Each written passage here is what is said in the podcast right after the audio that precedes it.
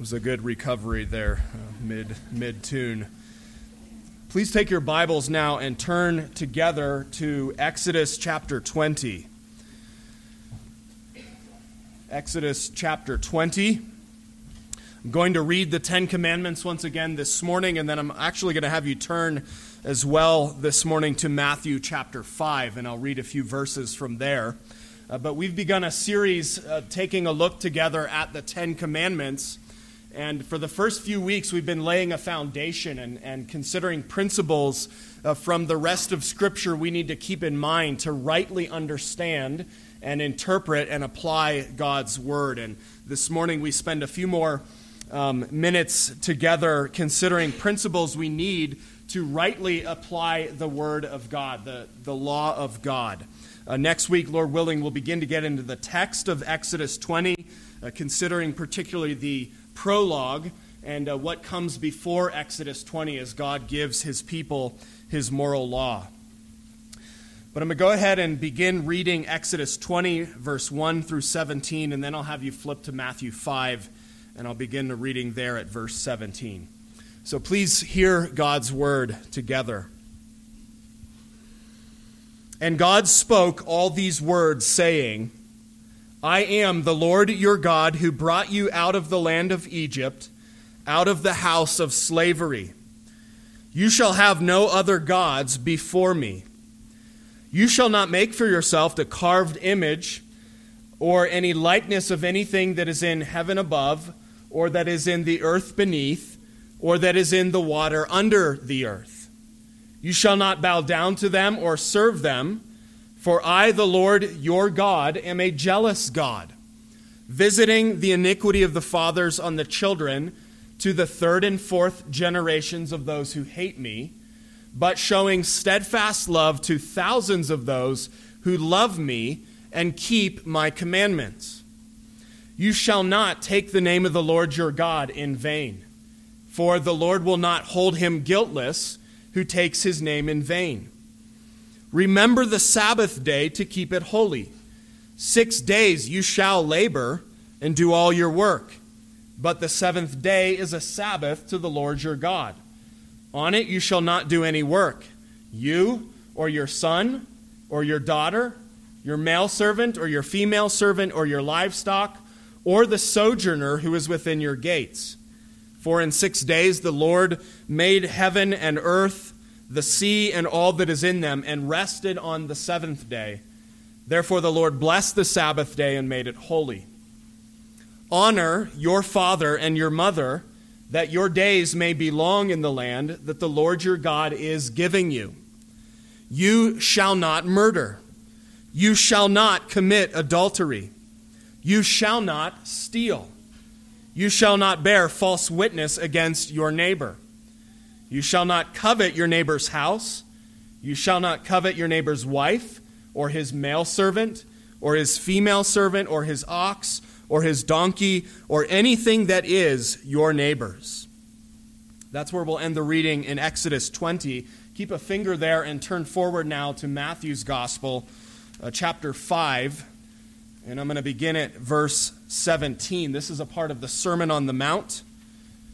And I'm going to read down through verse 30. You might also keep a finger here in Matthew 5, as I'll reference it um, several times uh, this morning. Matthew 5, verse 17. This is Jesus speaking. Do not think that I have come to abolish the law or the prophets. I have not come to abolish them, but to fulfill them. For truly I say to you, until heaven and earth pass away, not an iota, not a dot will pass from the law until all is accomplished. Therefore, whoever relaxes one of the least of these commandments and teaches others to do the same will be called least in the kingdom of heaven. But whoever does them and teaches them will be called great in the kingdom of heaven. For I tell you, unless your righteousness exceeds that of the scribes and Pharisees, you will never enter the kingdom of heaven. You have heard that it was said to those of old, You shall not murder, and whoever murders will be liable to judgment. But I say to you that everyone who is angry with his brother will be liable to judgment. Whoever insults his brother will be liable to the council. And whoever says, You fool, will be liable to the hell of fire. So if you are offering your gift at the altar, and there remember that your brother has something against you, leave your gift there before the altar and go.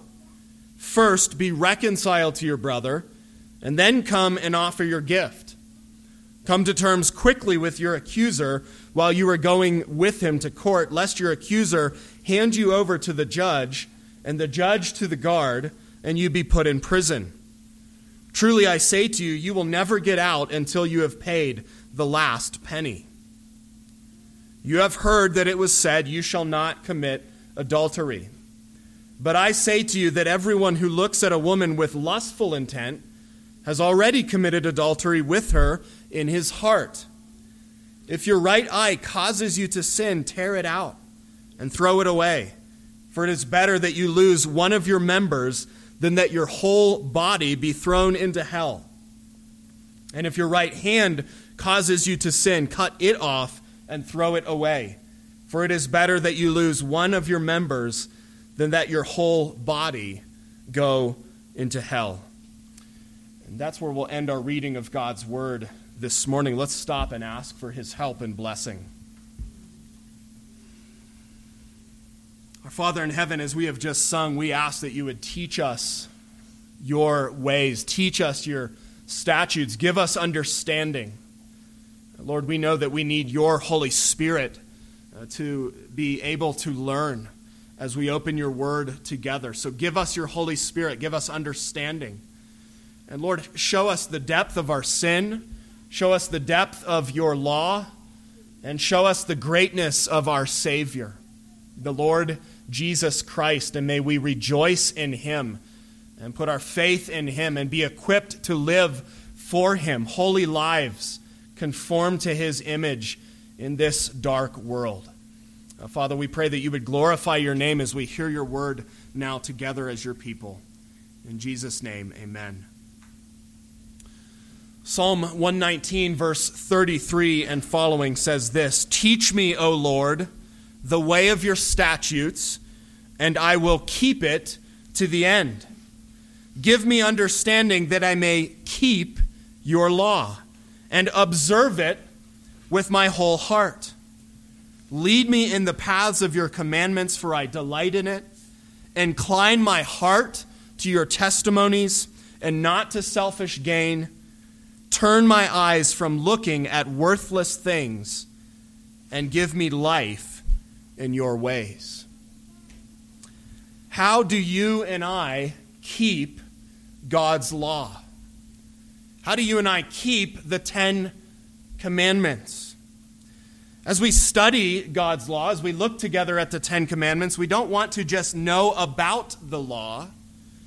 We want to be able, by God's grace and His Spirit, to live it, to keep it, as the psalmist speaks of. How do we keep God's law? Well, as Psalm 119 says, uh, we have to keep it with our whole hearts.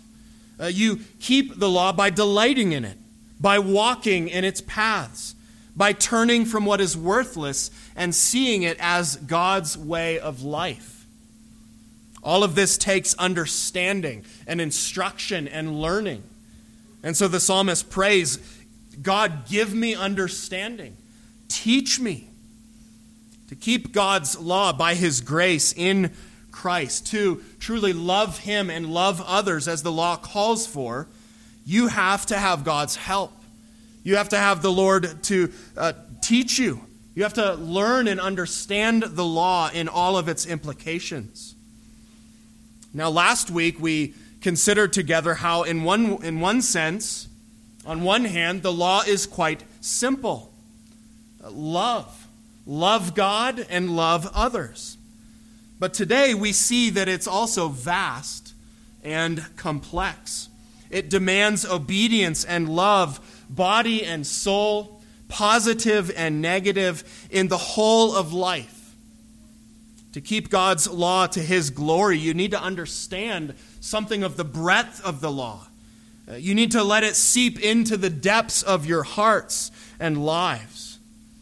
But as you do this, this will also show you the heights of Christ's perfect obedience for you.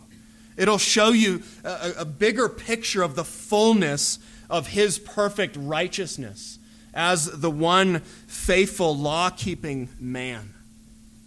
And so, brothers and sisters in Christ, this morning God calls you to learn His law and to seek to keep His whole law with your whole heart and the whole of life. People of God, the call from God's word to you this morning is to keep the fullness and depth of God's law in all of life. Seek to keep the fullness and depth of His law in all of life. Well, how do we do that? What do we need to understand uh, to be equipped to do that? What does that look like? Well, this morning I want to work through seven principles that we see in Scripture uh, to help us keep God's law as His people by His grace. And we're going to move through these rather quickly, but I want to touch on seven principles that you have to keep in mind as you come to the Ten Commandments and seek to live them by God's grace. And the first one is this keep track of your heart. Keep track of your heart. At the heart of keeping the law is the heart, uh, the soul, the core of your being, the inner self that drives your mind and your affections and your will. Uh, we heard this last week. Jesus said in Matthew 22 You shall love the Lord your God with all your heart, with all your heart, soul, and mind. Uh, God calls for both inward and outward obedience. And this is the point Jesus is making in Matthew 5, which we read. Uh, the law does not just forbid the final outward act. Uh, you break the law, actually, Jesus says, when you have anger in your heart. You've not outwardly murdered, but in your heart, the anger and the hatred, that's the opposite of love for your brother. And so you're guilty. You're breaking God's law in your heart. Uh, Jesus made the same point about adultery. Just because you have not committed the outward act does not mean you have kept God's law. Uh, the law is spiritual, it regulates the heart, the attitudes, the thoughts, your affections. And so Jesus says, Everyone who looks at a woman with lust has already committed adultery with her in his heart. You can commit sin in the heart long before it's committed outwardly with words or with actions, uh, even if it never is committed externally. And think about how the 10th commandment, uh, you shall not covet, uh, that's all about the heart. Uh, that's a very internal, a spiritual commandment. And this is a big issue, one of the biggest issues Jesus had with the Pharisees. You see, they had not rejected the law, but they had reduced the law to mere outward conformity. And this long list of do's and don'ts that they had to follow in order to impress man and to impress God and, and earn and maintain his favor. Well, Jesus said in Matthew 23 they do all their deeds to be seen by others. You outwardly appear righteous to others, but within you are full of hypocrisy and lawlessness. And so, what we need to see first this morning is that keeping the law with the heart is the heart of keeping the law. Let me say that again. Keeping the law uh, with or from the heart is the heart of keeping the law. 1 Samuel 16, verse 7 says, The Lord sees not as man sees. Man looks on the outward appearance, but the Lord looks on the heart. And so this is why we'll read in, in Proverbs 4 23 Keep your heart with all vigilance for from it flow the springs of life. Now, we can be clever and do the right thing outwardly and fool men, but we can't fool God because He sees what's going on inside, He sees the heart. Think about how a toddler can't fool his parents when they tell him to sit down, and he sits down and obeys outwardly, but his inward defiance is on his face. It's clear and it's visible. Well, friends, our hearts are clear and visible to God. God sees into our hearts, He sees what is going on on the inside. Friends, how is your heart? What is going on on the inside of you? Keep the law in your heart. To keep the law, you have to keep your heart. You have to ask God to write it on your heart by His Spirit. Uh, don't be those who honor Him with your lips and with your deeds outwardly, but your hearts are far from Him. Keep track of your heart. Well, that leads then, second this morning, to uh, the second principle, and that is keep away from every evil. Keep away from every evil. To keep God's law, you have to keep from the entire range of sin in each category of the commandment. To rightly interpret and apply the commandments, we have to view them as something of an umbrella, uh, covering all types of sin in that, of that particular nature. Uh, you can see many of these principles in the larger catechism, uh, but larger catechism answer 99 explains this. It says, Under one sin, all the same kind are forbidden, together with all the causes, means, occasions, appearances, and provocations. Again, we can see this principle in Jesus' teaching on the sixth and seventh commandment in Matthew 5.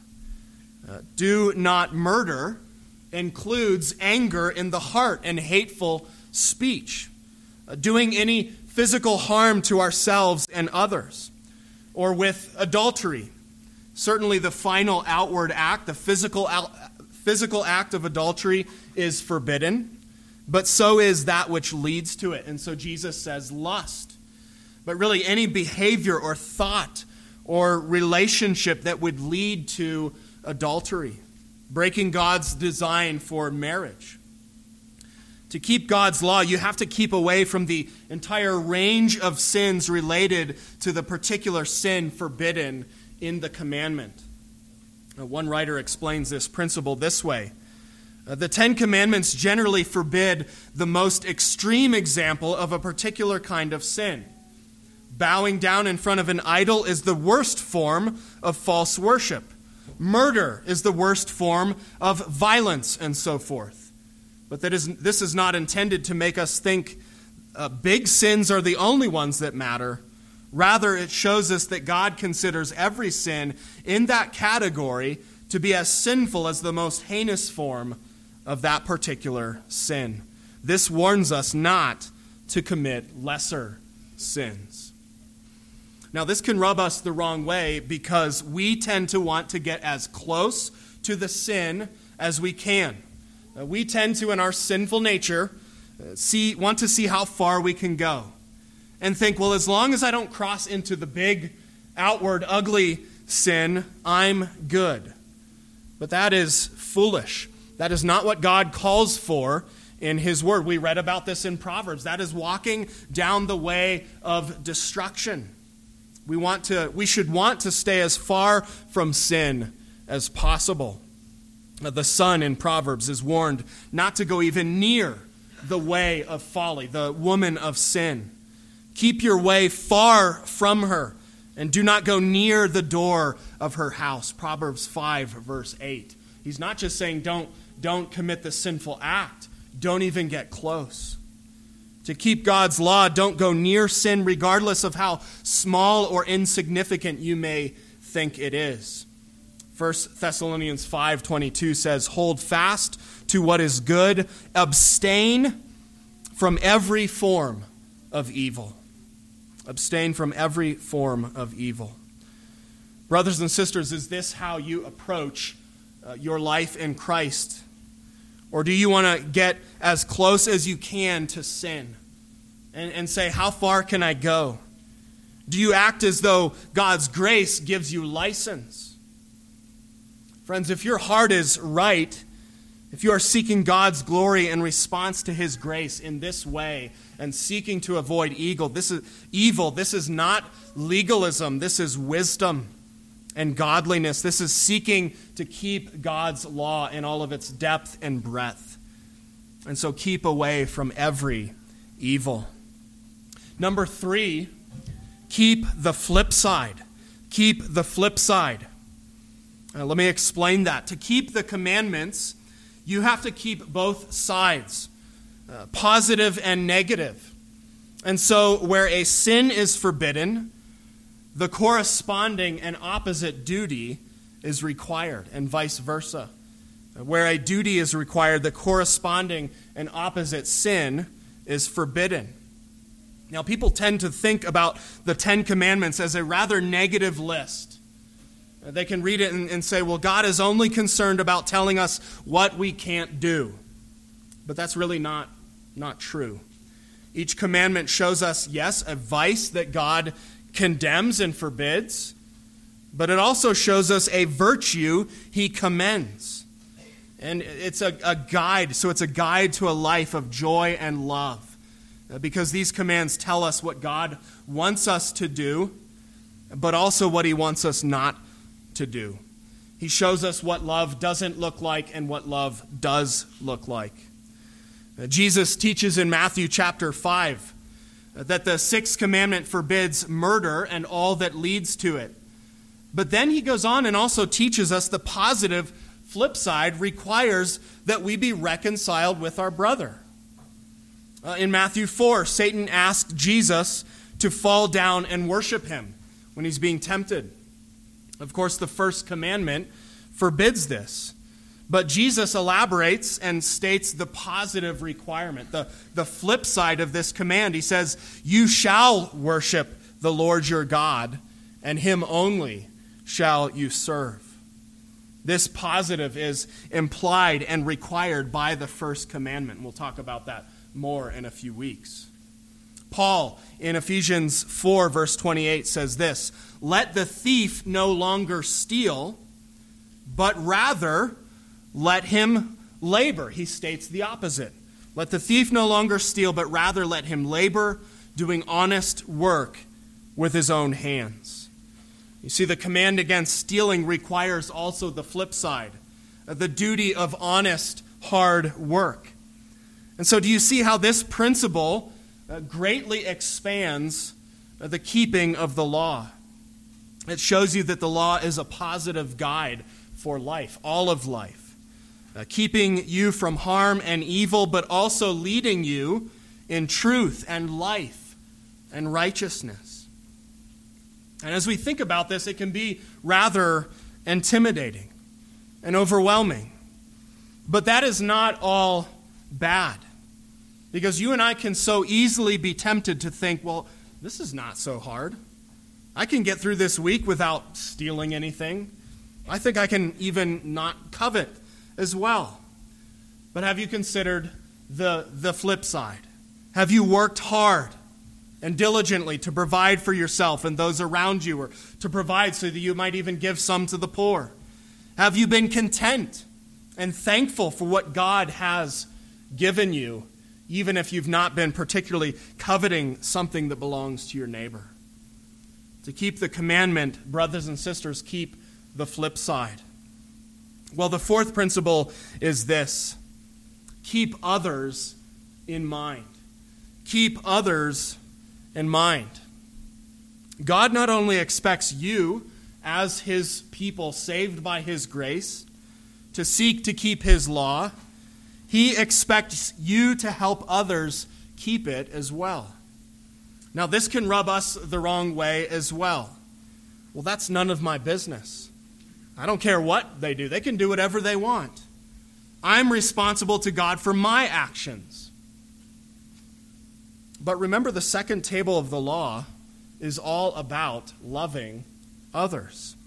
And one of the ways you do that is by helping them by your words, your actions, helping them to keep God's law. Yes, of course, God calls you to be primarily concerned about yourself. He calls you not to sin, but He also wants you not to provoke others to sin uh, and to actually spur on their obedience. Take the sixth commandment again, for example. You help others to keep that by not provoking them to anger and violence, by not going around picking fights. Or the seventh commandment, you help others to keep that by not provoking lust, by the things you do, your actions, uh, maybe the way you dress, or the, the words you use, or the choices you make. Uh, the fourth commandment has this principle built into it. Um, on the seventh day, you shall not do any work. And then it goes on you, or your son, or your daughter, or, or the sojourner, and, and so on and so forth. You are required to obey, but you're also to see that others around you, especially if you're in a position of authority, others around you are able to as well. Hebrews 10 says, Let us consider how to stir up one another to love and good works. Brothers and sisters, God calls you to keep watch over others, care about them, seek to spur on their love for God and others. This doesn't mean prying into their lives, looking and nitpicking, peering over their shoulders. This doesn't mean looking for the speck in your brother's eye while there is a log in your eye. But it means encouraging righteousness among those around you, providing support and accountability, doing everything in your power to help others not sin, not sharing in sin in any way, not pr- promoting it by failing to prevent it where you are able to. And we need to do this for one another. And we need others doing this for us as well. There is no such thing as a solo Christian who doesn't need this help, who doesn't need others, who doesn't need the church. We need our fellow brothers and sisters. We need accountability, oversight, encouragement. And we need to be that for others as well. And so keep others in mind to help them keep God's law and not lead them to stumble into sin, because then we are ourselves sinning.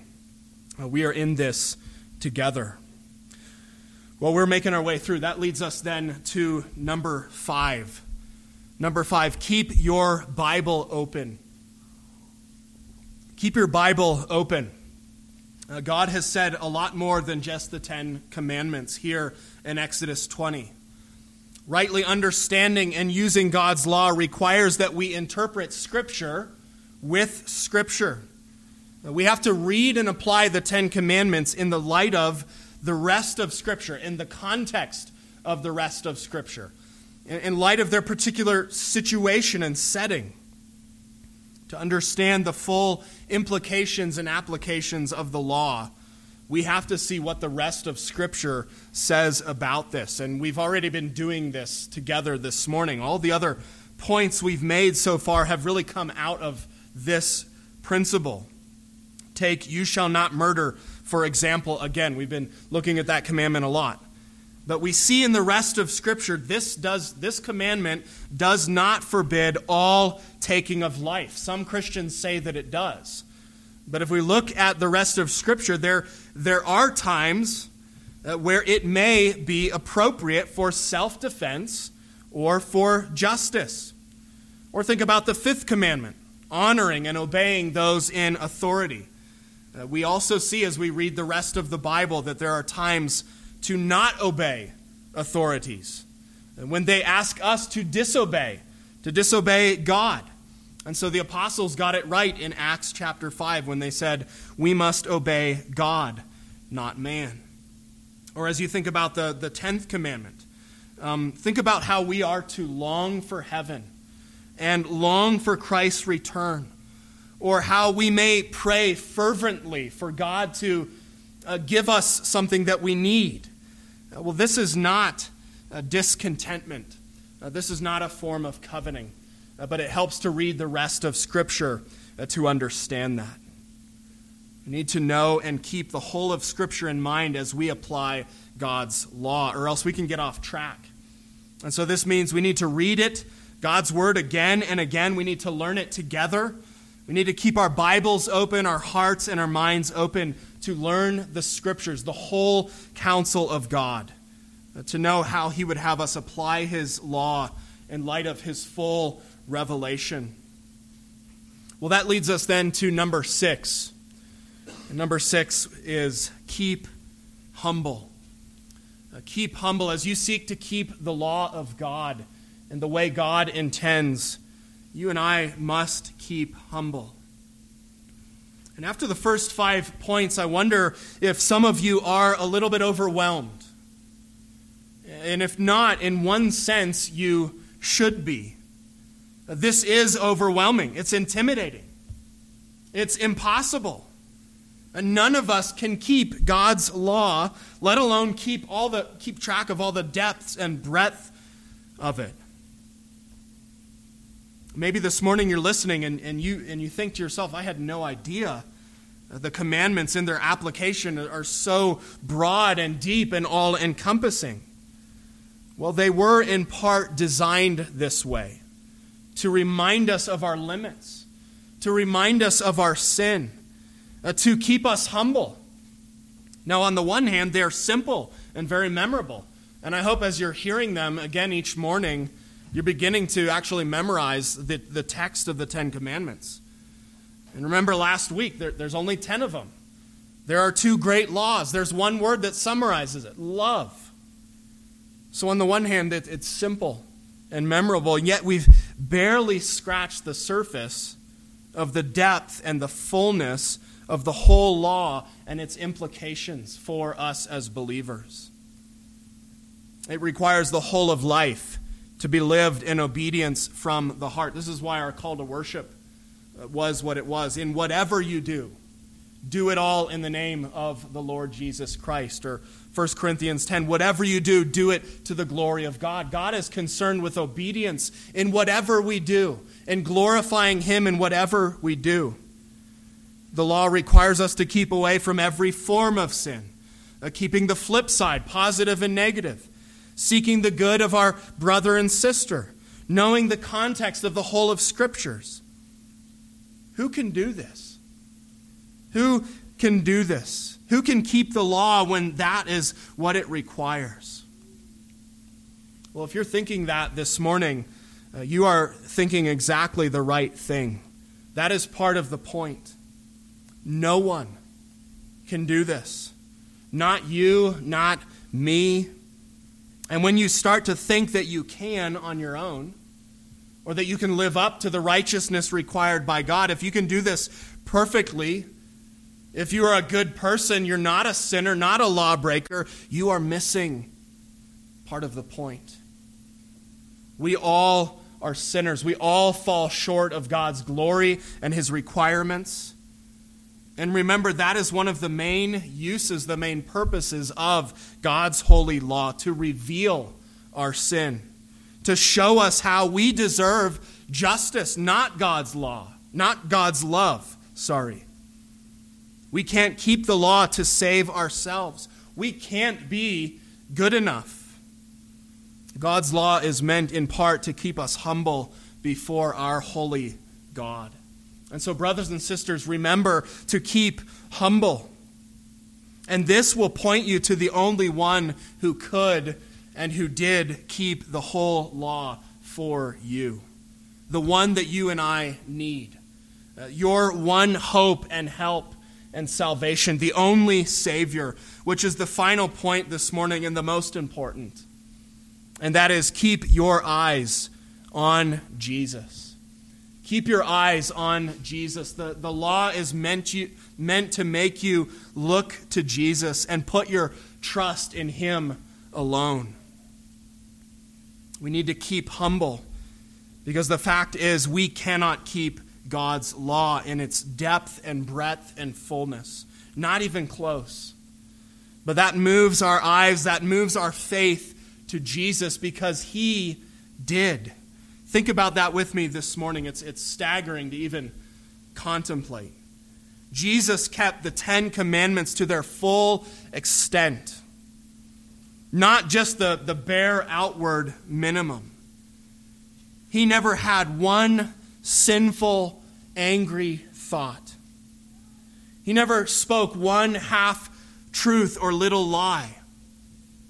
He never had one lustful glance or thought. He never failed once to fully worship and love and obey God. He perfectly fulfilled the whole law in the whole of his earthly life. And the Bible tells us, yet he was tempted in every way. And yet he was without sin in any way, in any form. Wow. Thank you, Jesus. Thanks be to God. He did what none of you, none of us can do. And he did it perfectly and joyfully and willingly. He who created the law humbled himself to be born under the law. He humbled himself and placed himself under these strict, all encompassing requirements in order to achieve all righteousness for unrighteous sinners. And one of the reasons we've spent a, a, whole morning on this and gone to such depth to explore the full meaning and implications of the law is so that you can better see the heights of the perfection and glory of your Savior. The extent that Jesus went to live for you, so that he might give you his perfect life, so that he might lay down his life for you as a substitute, a perfect offering. And if you haven't been really tracking with anything yet this morning, this needs to be pressed down into your heart and your mind. Jesus lived perfectly for me if your faith is in Him and you're trusting in His righteousness. He lived perfectly for me, even though He was buffeted by temptation again and again and again, and the devil assaulted Him. He lived perfectly for sinners, for lawbreakers. He kept the whole law in its fullest sense so that He could cover me in His perfect righteousness. He could give me His spotless record so that God can mercifully love and save and accept me, but also still be a perfectly just God at the same time. Friends, to keep the law, you must know that you cannot keep it. You have not kept it, but Jesus can. And Jesus did for you if your faith is in Him. And this is the good news that we must believe. If you cling to Jesus by faith, then his righteousness, his law keeping is yours. It is freely credited to you. And so, in faith and love, in gratitude and wonder, you keep your eyes fixed on him. And in him and through him, you seek to keep his law to his praise and his glory. And as you do that, you keep at it. You keep at it until he returns or until he calls you to glory. You keep at it for his glory, by his grace, out of love for him. And that's where I want to end this morning. As we've gone through this, I don't want you to come to the end of this time this morning and be overwhelmed or discouraged or give up or say, well, what's even the point? If your eyes are on Jesus, if he kept this for you, if he died and rose again, which he has, and if your faith is in him, then you can keep at it. You can now slowly and imperfectly begin to keep his word. Slowly and imperfectly being conformed to him. Loving God, loving others, keeping his law because you loved him because he saved you and first loved you, because you want to be like him and glorify him, knowing you can do all things through Christ, knowing one day soon you will be perfected in glory with him, and you will love God and others fully forever. People of God, because Christ kept the law for you, because he died and rose again for you you are now freed from sin. and freed to live a life for Him, a life of joy and honor to God. And so do this by His grace. Keep at it for His glory with your eyes fixed on Jesus. Keep the fullness and depth of God's law in all of life to His glory. Let's pray. Father in heaven, we thank you for giving us the whole counsel of God, your whole word. Not only have you given us these ten words, uh, but Lord, you have given us the word in the flesh, uh, your only Son, who, who came to fulfill all of righteousness, to do what none of us can do as sinners, and then to willingly die for us, so that we might have life and forgiveness and righteousness, so that we might be freed from sin and death so that we might be freed from our slavery uh, to love of self and be enabled by His grace to begin slowly living like Him, uh, being conformed to His image until we are made perfect in righteousness and glory. And so, Lord, help us to keep our eyes fixed on Him. Help us to be humble and know the depths of our sin, but also the endless heights of His righteousness and love and mercy. Lord, we do pray all of this in Jesus' name. Amen.